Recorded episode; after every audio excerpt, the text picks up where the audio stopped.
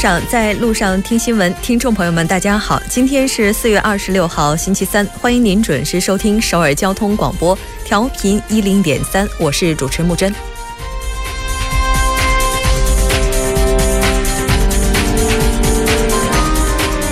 一九九八年，克林顿访华来去途中，居然没有在日本停留一脚，给日本人留下了 “Japan Passing” 无视日本的痛苦回忆。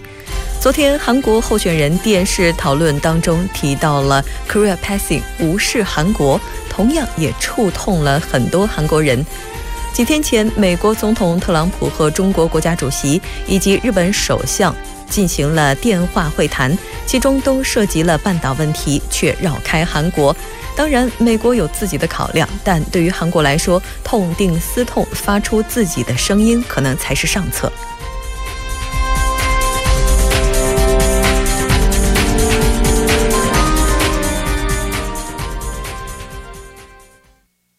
好的，接下来来关注一下今天的要闻新闻。在韩国驻韩美军部署萨德部分组件系统或下月正式启动，主要候选人举行第四轮电视辩论会，经济就业问题激烈交锋。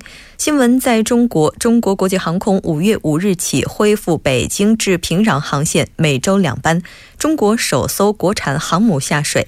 走进世界，今天委内瑞拉爆发占道运动，反对派要求提前进行大选。希腊财政中介曙光出现二十一年来首次财政盈余。今天新闻放大镜，我们将邀请专家学者一起来放大探讨新闻热点。今天的主题是日本推出沉默出租车服务的尺度到底该如何拿捏？从周一到周五晚六点，了解最新动态，锁定调频一零点三新闻在路上。稍后是广告时间，广告过后马上回来。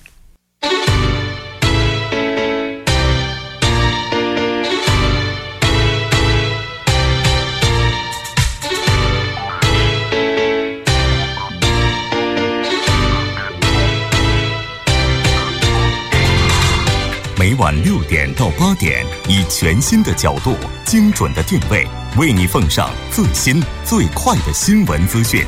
锁定《新闻在路上》。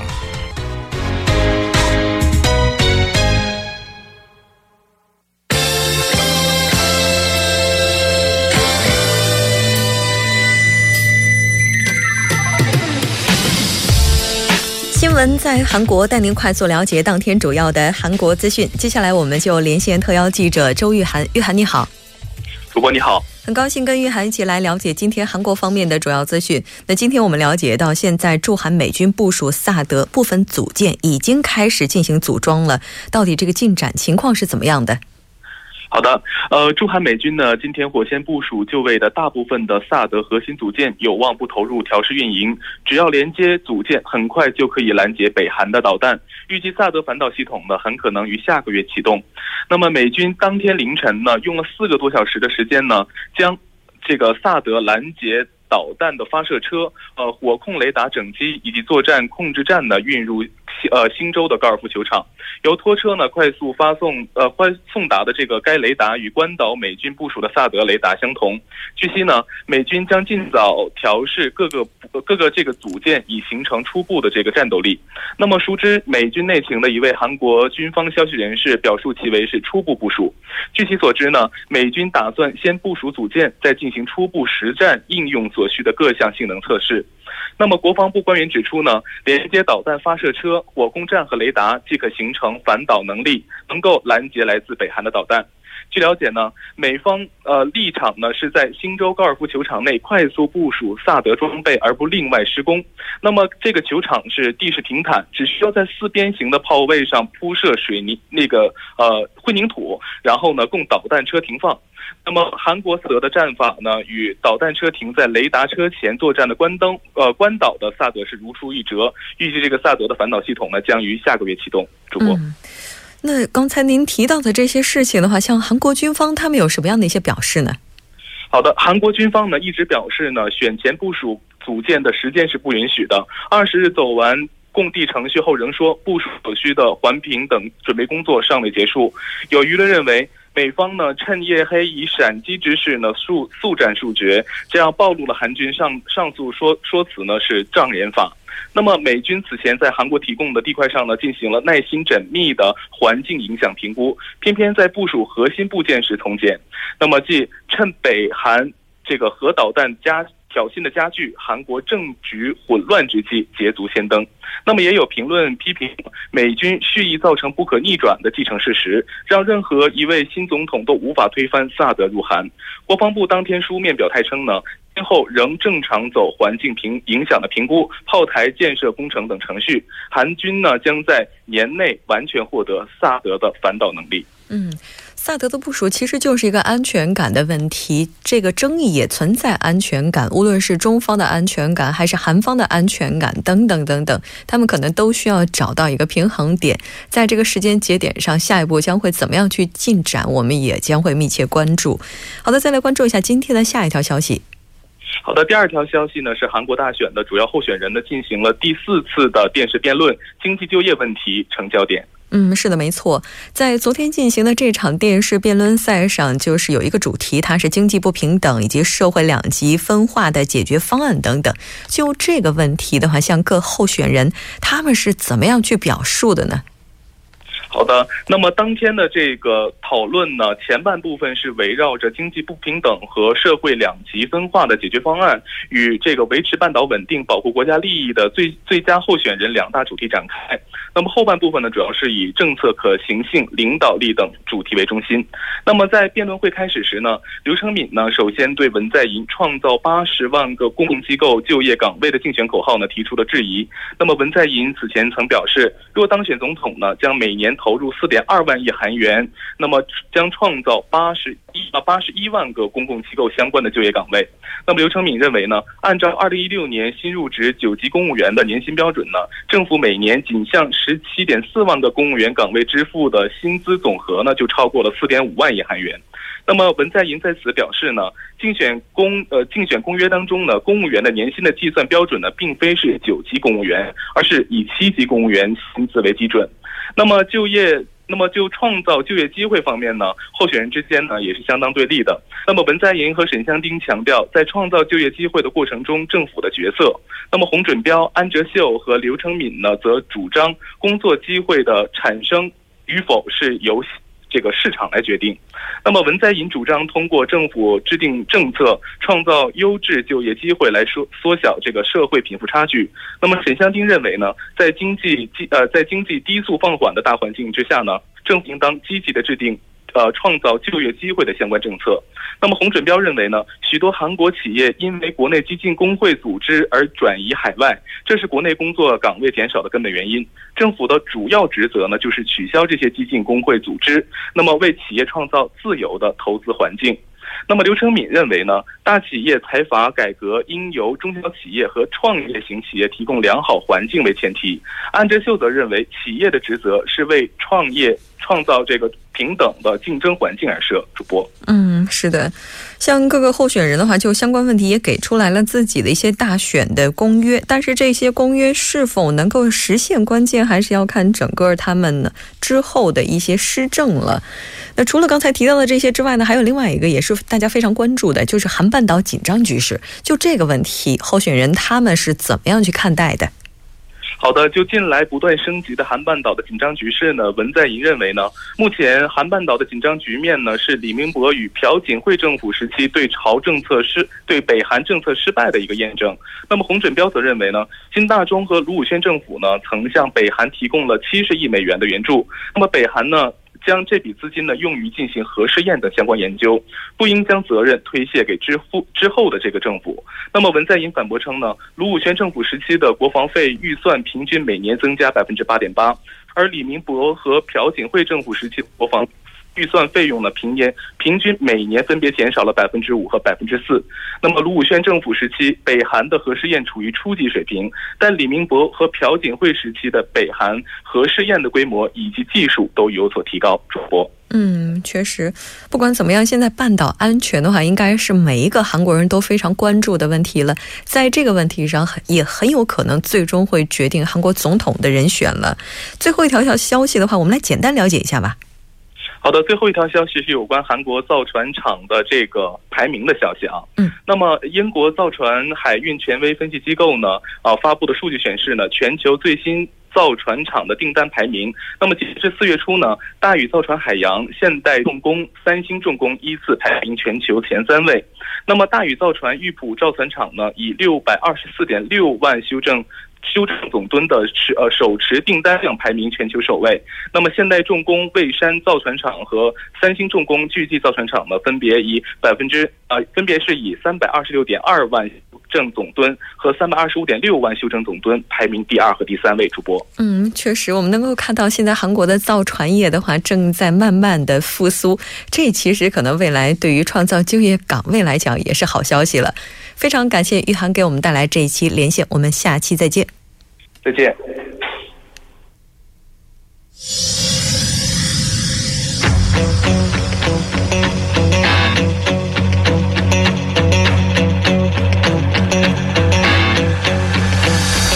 您现在收听的是《新闻在路上》。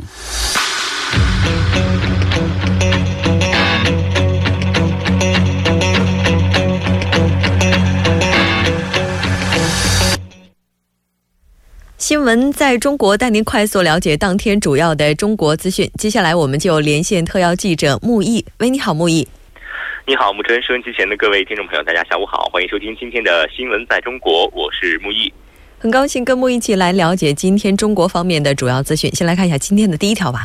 嗯，今天我们首先来关注一条国际航班的这个线路哈。中国国际航空五月五号起将要恢复北京至平壤的航线。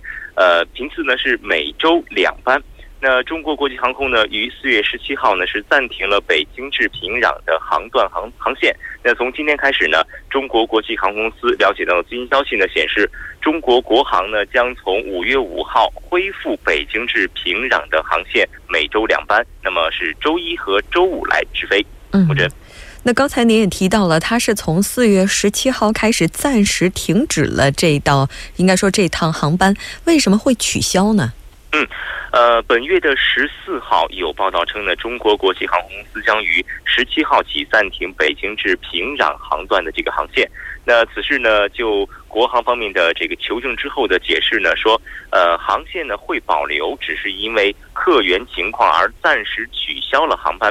那国航方面呢表示，这种情况是很常见的。有些时候啊，客源非常的少，甚至出现了空着飞的情况。呃，航空公司呢很快就会根据这个呃客票的销售情况来暂停相应的航班。那一旦出现这个销售情况有好转，会随时来恢复航班。据报道呢。中国国际航空公司呢，从二零零八年初开始呢，是开启了中国往返朝鲜的定期航线。那么，我们也是期待哈，五月五号恢复之后，到底有多少游客和这个乘客会乘坐这个航班？这也是一个我们比较期待的消息。这条消息之前在韩国的媒体上被解读为中国对北韩的制裁。其实目前为止，中方并没有明确提出相关的这些措施是为了制裁北韩方。那么目前我们拿到的中方的解释呢，是因为经济的原因。也希望大家不要过度的解读新闻事实。那再来看一下今天的下一条消息。嗯，下一条消息呢，应该说是一个。中国人为之振奋的消息了，就是中国的首艘国产航母在今天下水了。中国首艘国产航母的下水仪式呢，在二十六号上午在中国船舶重工集团公司大连造船厂来举行。中共中央政治局委员、中央军委副主席范长龙出席仪式并致辞。那么九点左右呢，仪式在雄壮的国歌声中开始，按照国际惯例。剪彩之后进行致瓶礼，随着一瓶香槟酒摔碎在舰首，两舷喷射出的这个绚丽的彩带以及周边的船舶呢，是一起来鸣响汽笛，全场响起了热烈的掌声。航空母舰在拖拽牵引之下，缓缓是移出了船坞，停靠在码头。由中国自行研制的首艘国产航母呢，是二零一三年的十一月开工，一五年的三月份开始在船坞内进行建造，目前。航空母舰的主船体已经完成建造，动力、电力等主要系统设备安装到位。出坞下水是航空母舰建设的重大节点之一，标志着我国自主设计建设的航空母舰取得了重大的这个阶段性的成果。那下一步呢，该航空母舰将按照计划进行系统设备调试和西装的施工，那么并且全面开展系统的船舶试验。嗯。而且呢，据说中国的这首艘国产航母也有一些技术方面的突破，我们来了解一下。呃，那接下来呢，我们就从全方位来剖析一下我国首艘国产航母的一个情况哈。首先，我们来介绍一下，就是呃，这艘航母呢，它目前可以搭载的是歼十五的战机，还有其他的一些相应型号的舰载机。呃，采用的也是这个滑跃起飞的方式哈。呃，可以配备满足任务需要的各型设备。呃，采用的是常规动力来推动舰艇的这个前进。呃，值得一提的是，它的这个排水量是五万吨哈。可能木真和咱们收音机前的很多这个非军迷的听众哈，都会非常感兴趣，就是五万吨的这个排水量的航母是一个什么级别？呃，简单说，它属于是一个中量级别的这么一个航母。呃，比它小的呢，叫做这个呃轻型航母，排水量呢一般是在这个三万吨以下。比如说像泰国的航母呀，它的排水量就在一点一五万吨。呃，我们同级别的航母呢，有这个法国的戴高乐，还有就是英国的伊丽莎白女王航母，它们都是在这个四万吨到五万吨之间。那么我们这次自主研发的这个航母的排水量是在五万吨。呃，再有就是这个应该说重型航母了，它的排水量呢是六万吨以上。呃，值得一提的是，这个美国目前所有的航母的排水量都是在十万吨级别以上哈，应该说。从这点可以看得出各国的这个在航母军事实力上的一些这个差别和特点啊，呃，再有就是呃，有些朋友可能还会问，就是我们首艘国产航母和之前改装的辽宁舰有哪些不同？嗯，其实辽宁舰熟悉它的这个朋友都知道，它的历史呢应该说比较久远了。之前是前苏联建造了这个应该是库兹涅佐夫号的姊妹舰，那时候叫瓦良格舰哈。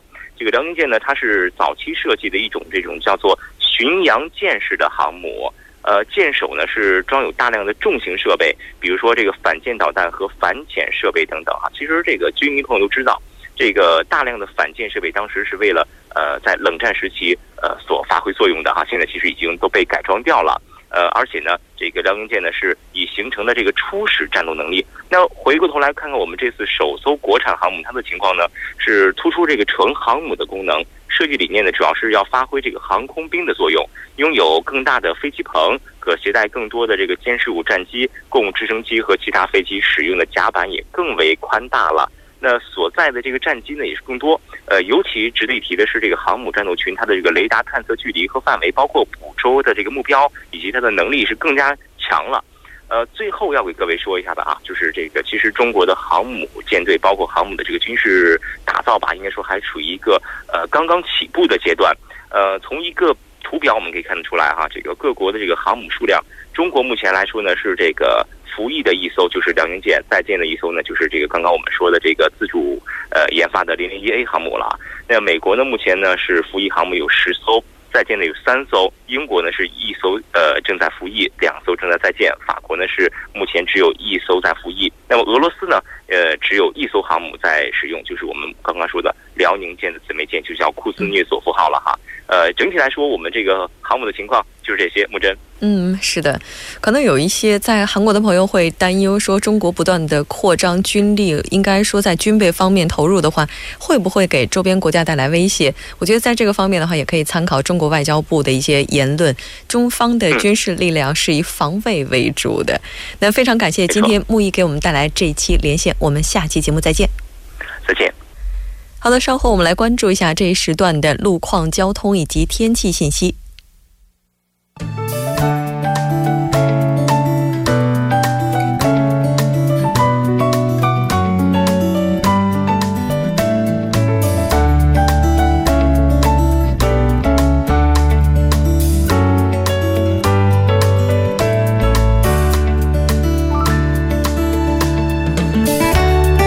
大家晚上好。今天是星期三，这里是由尹月为大家带来今天的首尾时交通及天气情况。那现在是晚上六点二十一分，我们伴随着晚高峰给您播播报下路面的突发情况。那在京福高速公路釜山方向玉山休息所附近的路边停驶一辆故障车辆，那后续路段有较高的交通事故的风险性，还望您参考路段小心驾驶。在中部高速公路首尔方向中部三隧道到中部二隧道的二车道，目前有工作人员。员正在进行路灯的保修作业。那后续四千米的路段目前是堵车的状态。在江南循环路水西方向奉天隧道入口到瑞草隧道入口的四车道发生的交通事故已经得到处理。在卢海路卢园站方向张东校的路段因道路施工作业，那目前三四五车道是交通停滞的状态，还请您参考路段小心驾驶。最后一个发生在奥林匹克道路金浦方向汉江大桥到汝宜上游的四车道发生的交通事故呢，已得到处理，但受其余波的影响，后续交通从禅石大桥开始是堵车的状态，还望您参考路段提前变道。我们继续关注下天气变化。那今明两天会受中国北部地方的高气压的影响，全韩国境内将会迎来晴朗温暖的天气。那今天的空气质量良好，雾霾浓度指数为普通阶段，适合您做户外活动和外出出行。但是大气较为干燥，需要您多喝水来补充体内的水分了。我们看一下具体的播报情况：今天晚间至明天凌晨晴，最低气温零上八度；明天白天晴，最高气温零上二十度。好的，以上就是这一时段的天气交通信息，稍后我还会再回来。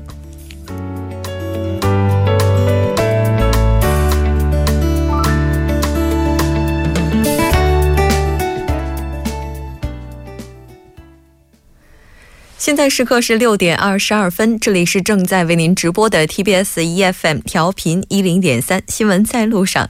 接下来为您带来我们今天的听首尔栏目，为您传达首尔市的一些要闻。当然，首先还是要请出栏目嘉宾金勇，金小编你好。好，大家好，主持人好，很高兴跟金小编一起来了解首尔市的一些要闻。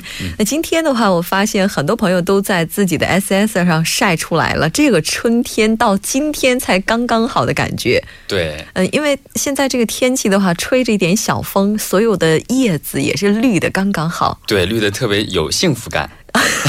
这个词用的好，对吧？所以很多人可能就会想出去散步。而且我记得大概是在去年的时候就提到，在首尔市有一个地方，它是把一个高架桥给改成了散步路。对，这个桥就是非常有名的，叫做首尔路七零幺七。嗯，而且这个工程呢即将竣工了啊！太好了，在五月二十号。嗯，而且呢竣工之后，首尔市呢打算在这个路边上啊。配上很多呃供人们观赏的一些观光项目，嗯，呃，然后它这些观光项目的话，应该是比如说这个有介绍历史的，对，呃，包括了很多方面呢，比如说它是结合了历史，还有这个周边的有名建筑，还有一些夜景等三大主题的这个步行观光项目。嗯，到时候我们不要担心，会有很多的一些专业的工作人员给你们一介绍，还有讲解。哦，哎，但是他这个工作人员的话，是不是都说韩语啊？不是，不是，他是也根据走这个国际化路线啊，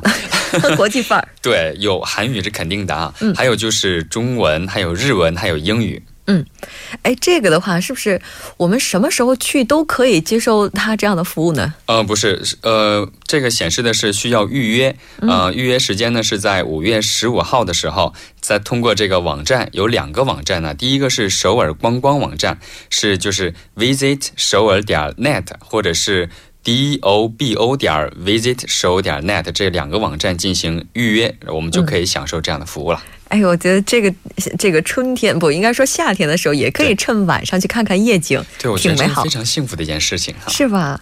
再来看一下第二条。好，第二条消息呢，其实是不太好的一个信信息啊，嗯，呃，现象，比如说我们现在都知道，电子书看的人越来越多，我们看纸质书的人越来越少，所以说现在那些小型的书店呢，都面临着倒闭的一个现象。所以呢，首尔市也发现了这个问题之后呢，将引入一个认证制度，就是帮助这些运营比较。难的小型书店。嗯，哎，它这个认证制度是到底是怎么样的呀？呃，认证制度认证制度呢是它是全面调查了首尔市区内的所有的书店的，嗯，然后根据那个大数据的这个调查，然后通过这个结果为基础，然后投入打算五六千五百万韩币，然后制定出一位一个更为合理的一个营销的策略。嗯，确实，我还是觉得纸质书读起来比较方便。对我也是，我个人会是经常会读电子书，但是偶尔会读纸质书的时候，那种感。感觉我更好一点，对，而且他可以随手在旁边做一下 笔记。对，这个是木主播的一个习惯，是吧？啊，当然，前提条件是我自己的书。嗯，对，而且是简单的。我们再来看一下下一条吧。好，第二条消息呢，也是根据这个天气越来越好，人们带宠物出去的现象越来越多，但是首尔市呢，就针对这个宠物。呃出台了一个相关的法律，比如说，如果你遛狗的时候没有带这个狗链，那样的话就会被罚十万韩币。啊，因为如果不带狗链，就意味着这个狗它有可能会脱离主人的掌控，对，给其他人带来一些威胁。对对对，嗯，其实这样的现象不不不少啊。嗯，其实除了这个不给狗链带狗链之后呢，不给狗带狗链啊，对，不给狗带狗链，对，还有一个现象，比如说狗会随地大小便，对吧？嗯啊，小便还可以，就是大便的时候，如果它这个不及时处理的话，啊，主人没处理，对，也会那个。处于一定的罚款，最高的话会给予四十万韩币的罚款。嗯，哎，这个好像还要给狗进行身份登记。对，这个是必须要登记的啊。如果不登记的话，也会有相应的罚款。还有就是登记之后没有给狗带上这个标识牌的话，也会罚款。这个是二十万韩币。哎，就像人一样，出门要带上自己的身份证。对，狗出门的话也要带上自己的狗证。对对对。如果你不带自己的狗证的话，主人会被罚款。对。啊，这个也挺有意思的。对，而且呢，听说这个大家不要觉得没事，我就侥幸心理。对对对，我就带着狗转一圈。对，其实这个是非常。不正当的一个心理啊！督查人员有对，因为会有一百名的巡查员在这个都市公园呢，或者汉江公园，还有一些散步路进行巡查。还有就是一个，我觉得一定要注意一下，就是虐待动物的现象，他们也会集中的去监察。是，所以这个春天、这个夏天的话，大家可以带上自己的狗狗，合理的、合法的、合规的去享受了。对，好的，非常感谢金小编给我们带来这一期节目，我们下期再见。好，谢谢主持人。好的，到这里，我们今天新闻在路上的第一部节目就是这些了。稍后第二部节目依然精彩，我们第二部节目当中再见。